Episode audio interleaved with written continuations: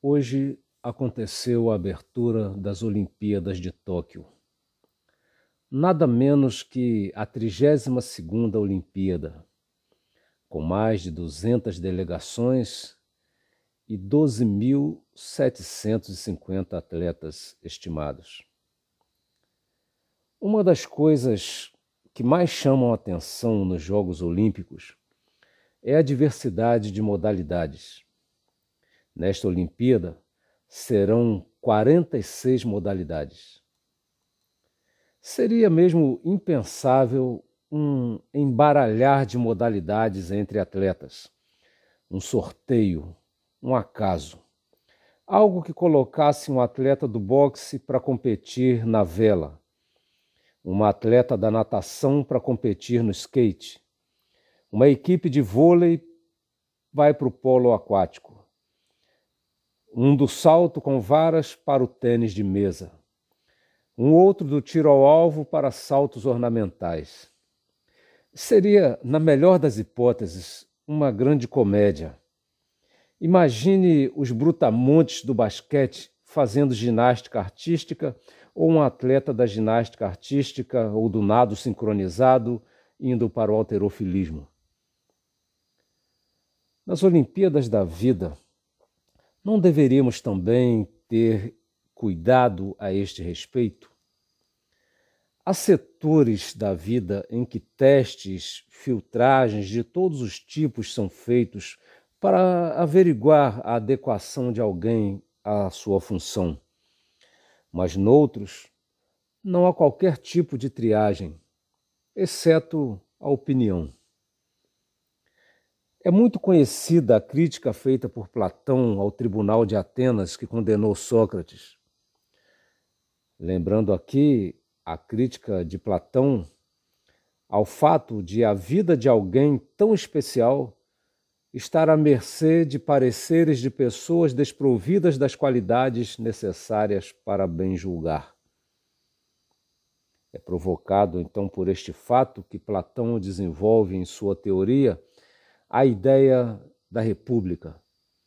Ele escreve um livro e, nessa sua concepção de República, cada modalidade, cada função, cada setor seria desenvolvido, seria cuidado, protagonizado por aqueles que não apenas tinham um dom para tal, mas tinham o que ele chamava de alma apropriada, mas, além disso ainda, o preparo adequado, porque, segundo a sua projeção, haveria uma equipe de pedagogos especializados em descobrir os dons, em encaminhar as pessoas para o setor dos seus dons e desenvolver esses dons.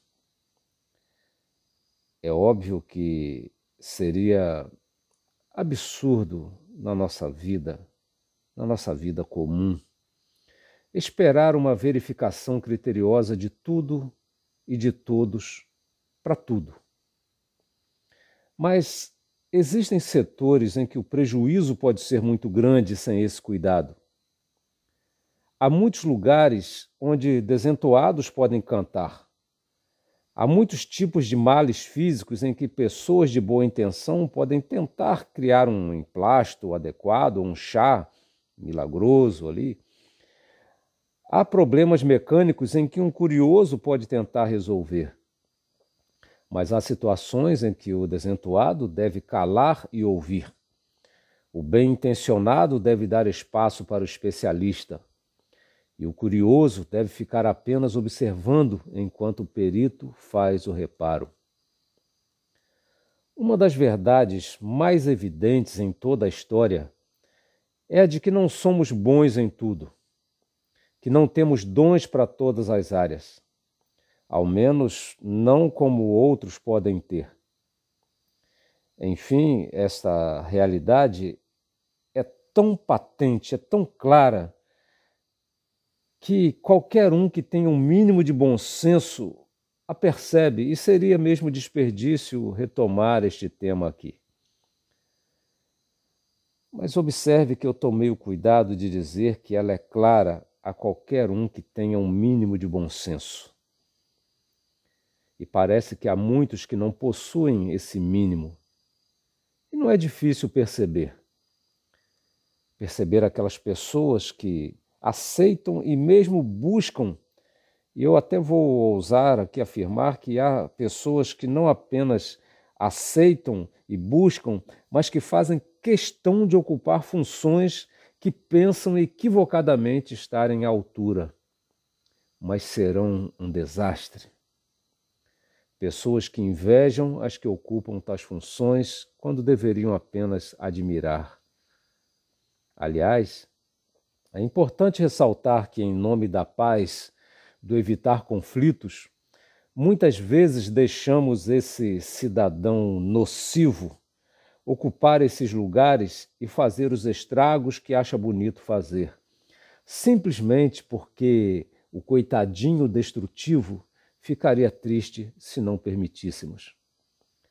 Em certos níveis, as razões podem ser ainda mais indesculpáveis. Há funções que carregam um glamour a mais, que recebem mais aplausos, e algumas delas geram mais cifras. Então, há muitas pessoas que estão dispostas a fazer coisas inimagináveis para conseguir essas vagas, para ocuparem esse lugar. Uma visão deturpada do que seria tolerância a esse respeito não é nada mais do que condescendência com o absurdo. E isto provoca nossa razão a perguntar qual seria o limite entre a conveniência e a inconveniência de critérios mais ou menos rígidos. Outra pergunta é: quem deveria determinar? Quando eu estava iniciando um curso de escalada em rocha, eu me lembro de uma aula em que o professor falou dos riscos e das medidas de segurança compatíveis aos riscos. Disse que um risco não é medido apenas pelo grau de dificuldade, não é se um lance é muito difícil, mas pelo nível do acidente que pode ocorrer caso haja uma queda. Há lances difíceis em lugares de baixo risco de acidente grave, e há lances fáceis, mas cuja queda tende a ser fatal. Nestes casos, toda segurança deve ser efetivada. Algo semelhante acontece na relação função e habilidade. Há situações em que pode ser muito difícil ser eficiente, mas a ineficiência pouco risco traria. Do outro lado, há situações em que a ineficiência, ainda que em algo fácil de se fazer, pode ser extremamente prejudicial. Por exemplo, é muito mais difícil fazer 10 cortes com precisão que apenas um. Mas 10 cortes numa madeira não se comparam a um apenas numa cirurgia cardíaca. A percepção de Maquiavel de que não adiantaria nenhum outro desenvolvimento humano se a política não fosse também desenvolvida de modo satisfatório, precisa ser pensada aqui. Estamos falando de algo que é crucial, porque o próprio filósofo e cientista político Maquiavel, ele diz que uma má política pode pôr tudo a perder, enquanto uma boa política pode tudo fazer melhorar. Talvez tenha sido por esse motivo que Virgílio escreveu o que escreveu. Virgílio foi um poeta romano que viveu entre o ano 70 e o ano 19 a.C. Ele foi muito admirado pela aristocracia romana, foi protegido por Augusto e deixou um legado na literatura que o consagrou definitivamente como um dos maiores escritores de todos os tempos. Influenciou muitas gerações. Entre tantas palavras que ele escreveu e com tantos focos diferentes, sobressaem aquelas que procuravam elevar Roma.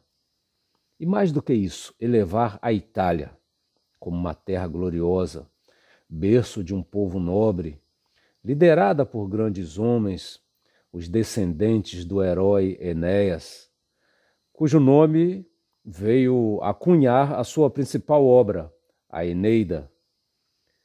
E, embora esse tema seja um tema instigante e que talvez em outro momento eu venha a tratar, desta vez eu desejo apenas citar um pequeno trecho, uma parte mínima da sua obra Eneida, mas com grande significado. Abre aspas. Outros trabalharão com mais arte o duro bronze. Outros lavrarão melhor os mármores. Outros discutirão com maior eloquência ou descreverão melhor o movimento dos astros. Em troca, tu, ó Roma, teu dever é governar o mundo e impor um regime de paz, proteger os humildes e dominar os soberbos. Esse pequeno trecho da obra Eneida, de certa forma, pelo poder que carrega, influenciou a mente daquela família que se julgava descendente de Enéas e que se sentia comissionada a levar Roma a se tornar um grande reino. E por mais de meio milênio, Roma governou o mundo. É claro que é muito complexo afirmar que alguém ou mesmo algum povo deveria governar. Aliás, já falamos sobre isto numa outra postagem. Mas, semelhantemente ao que se dá na escolha dos atletas olímpicos, não basta que ele se sinta vocacionado. Há um índice a ser conquistado. O corredor tem de bater determinada marca. Assim, em sua trajetória, cada atleta tem de dar mostras de que está entre os mais aptos dentre todos que tentaram.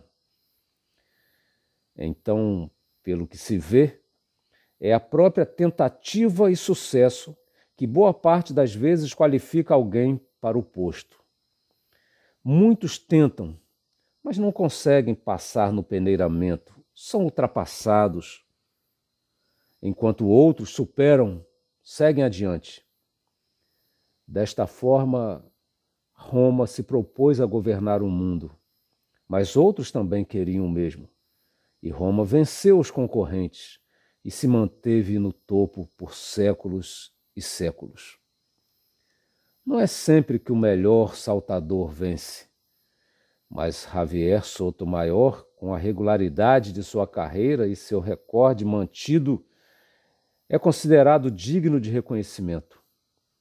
Nem sempre o melhor nadador vence, mas Phelps, com 28 medalhas, sendo 2 de bronze, 3 de prata e 23 de ouro, é incontestável. Será que o tempo de Roma no poder não fala por si mesmo? De qualquer forma, não é este o ponto de maior provocação à razão a que gostaria de chegar. O ponto é que, ainda que se deva ser extremamente crítico sobre o mérito ou não de alguém que chega ao ponto mais alto do pódio, é preciso conclamar a todos aqueles que têm um bom senso, que têm lucidez, a deixarem que outros possam trabalhar com mais arte o duro bronze, que outros possam lavrar melhor os mármores, discutir com maior eloquência ou descrever melhor o movimento dos astros, mas em tudo aquilo que há muito em risco, como governar, desde uma pequena instituição até as grandes como uma nação, onde os riscos são enormes, os riscos econômicos tão grandes, onde as liberdades estão sempre à beira do abismo, onde a fé pública é tão manipulável, onde sonhos são tão facilmente destruídos por discursos impraticáveis, onde é preciso ter coragem para enfrentar as forças corruptoras, não se pode transigir, não se deve condescender. Não é uma questão de tolerância. Esse não é espaço para melindres, que hoje são chamados de mimimi. Não se deve reclamar dos que forjam o bronze por não saberem fazer cálculos astronômicos, nem aos que esculpem o mármore por não terem conhecimento das letras. Da mesma forma, não se deve reclamar de Roma que não saiba moldar tão bem o bronze ou o mármore. Não se deve reclamar que não entenda tanto dos astros ou que não tenha habilidade dos agradáveis e eloquentes discursos.